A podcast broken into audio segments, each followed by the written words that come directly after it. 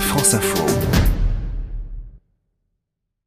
En 2018, que ce soit pour les voitures, les avions, les bateaux ou encore les trains, les industriels ont multiplié les initiatives plus respectueuses de l'environnement. Ainsi, la société française Alstom a mis en circulation le premier train à hydrogène au monde, appelé à remplacer les trains diesel qui roulent encore sur les lignes secondaires. Olivier Delecroix, directeur commercial. C'est la première fois euh, qu'un train euh, totalement propre, qui produit de façon propre sa propre électricité pour se mouvoir, roule sur une infrastructure qui est non électrifiée et qui permet de transporter transporter des passagers sans aucune émission de CO2 et sans aucun polluant. Cette année, clairement, nous sommes un, un tournant de la mobilité, avec une prise de conscience qui est que la mobilité évolue vers euh, la mobilité propre et vers le non polluant. Et concernant les voitures, en plus d'être électriques, donc plus propres, elles deviennent de plus en plus autonomes et intelligentes. Guillaume Devauchel, directeur de l'innovation chez Valeo, un des leaders dans ce domaine. Ce qu'il faut avant tout, c'est que la technique s'efface devant l'homme, qu'elle apporte le maximum de bénéfices. Par exemple, la navigation zéro clic. Prenez votre voiture et la voiture va deviner là où vous allez. Puis les 6 heures le soir, probablement vous rentrez chez vous. Et puis la, voiture connaît euh, l'état du trafic et va vous proposer euh, le chemin le plus agréable en fonction de vos préférences personnelles. Je pense que c'est typiquement le genre de fonctionnalité euh, auquel on va s'habituer très rapidement. 2018 est le véritable lancement de la voiture sans chauffeur. Mais la mettre en circulation avec des automobilistes est compliqué. C'est ainsi qu'au mois de mars a eu lieu le premier accident mortel